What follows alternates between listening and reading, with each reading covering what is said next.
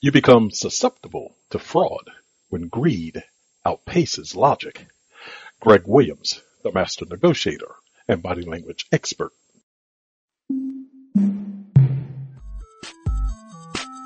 Welcome to Greg Williams, the master negotiator and body language experts podcast.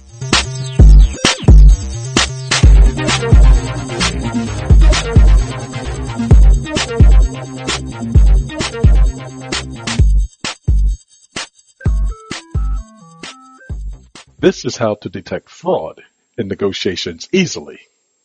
People don't realize they're always negotiating. I've heard some negotiators say all is fair in love, war, and negotiations, and some of them will stop just short of fraud to obtain a favorable outcome. Others will outright attempt to defraud you. The latter negotiator types are the ones whose shenanigans you must be alert to. They're the ones that can leave you financially and emotionally devastated. They're signs to observe in both the spoken and written words that someone uses that can serve as a forerunner announcing their pending trickeries. Take note of the following. You'll see what I mean. You'll also discover how to detect fraud to protect yourself from those that attempt to defraud you in your negotiations. Spoken words. That's not how we talk around here. When you hear the usage of words that's outside of your daily environment, take note. While you may be unaccustomed to hearing someone use certain words or speak in a particular manner, if you sense something's not right, pay attention to your senses. They're warning you to become alert. Something may be afoot that requires your full attention. Lending your attention to it can prevent you from becoming someone's mark. The word someone uses when they speak gives insights about their background, the geographical area they're from, and their level of education. That's why giving special attention to the word someone uses is so important. As an example, in the U.S., some people will call a soft drink a soda. In other parts of the country, others say it's pop. So, if someone was attempting to convince you that they grew up in an area that called a soft drink pop, and they continuously referred to it as soda, your antenna should heighten. It could be the sign that something's not right. Remember, fraud has many components, and once pieces are assembled successfully by a negotiator, the mark, you, becomes more susceptible to believing the story that's told. Depending on where you are in the negotiation process, you may want to consider the information more significantly than at other points. That's all the more reason to reflect on the pieces of the negotiator's story to assess its believability. To evaluate it, deconstruct the information you've heard and appraise its logic and sensibleness. Written words. Written words can disclose a lot about a person attempting to commit fraud. You'll recall I state you're always negotiating. That's important to remember because you shape your thinking about a negotiation before you enter into it. Observe the email that follows. I'll dissect it. Bank USA. The specific bank name was mentioned, but I chose not to disclose it. The address indicates it's at East Riverside Drive in a state in the United States. The real address is real that was stated in the email. It then further exclaims unclaimed asset slash assets re hyphen United USA International Remittance Department.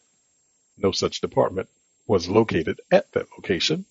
It then gives a telephone number that starts with the area code. Then it states that it's 455-666-04. Now let me say that again. The number is 455-666-04. That's too many numbers in this phone number for it to reside in the United States. But here's the catcher.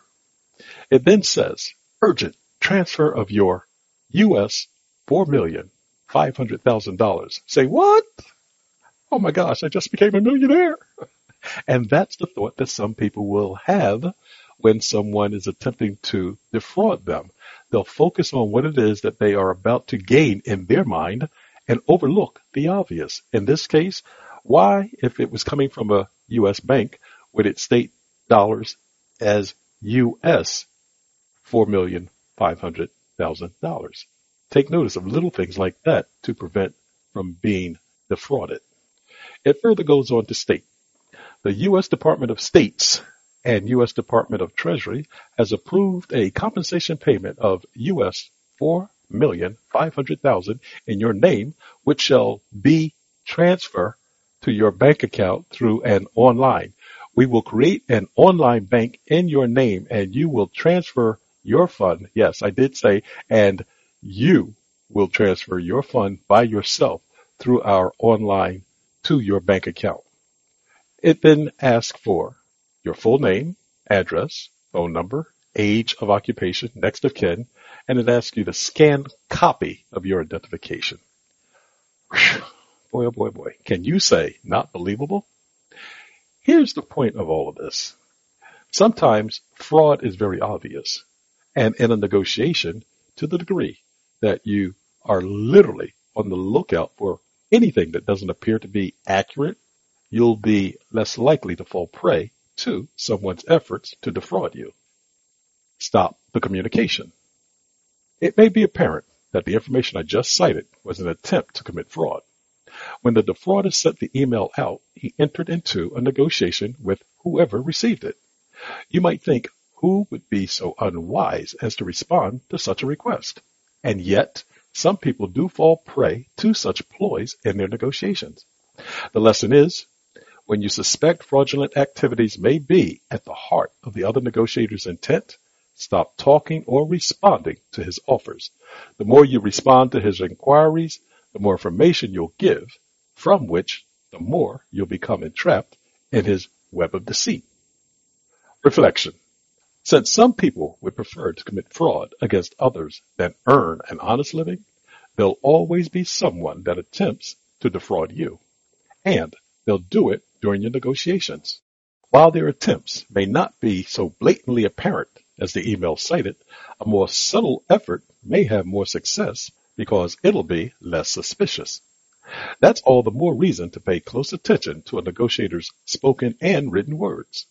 Once you become sharper about that, others will be less likely to commit fraud against you in negotiations and other aspects of your life. And everything will be right with the world. Remember, you're always negotiating. Thank you for listening to today's session of Greg Williams, the Master Negotiator and Body Language Experts podcast. If you'd like to leave a comment, please do so by sending us an email at greg, G-R-E-G, at the, T-H-E, master, M-A-S-T-E-R, negotiator, N-E-G-O-T-I-A-T-O-R dot com. You can also reach me at www.themasternegotiator.com and give us a like if you appreciate the content that you've heard in today's session.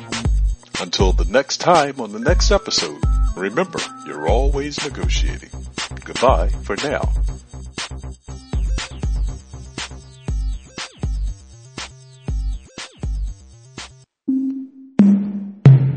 This podcast is a part of the C Suite Radio Network.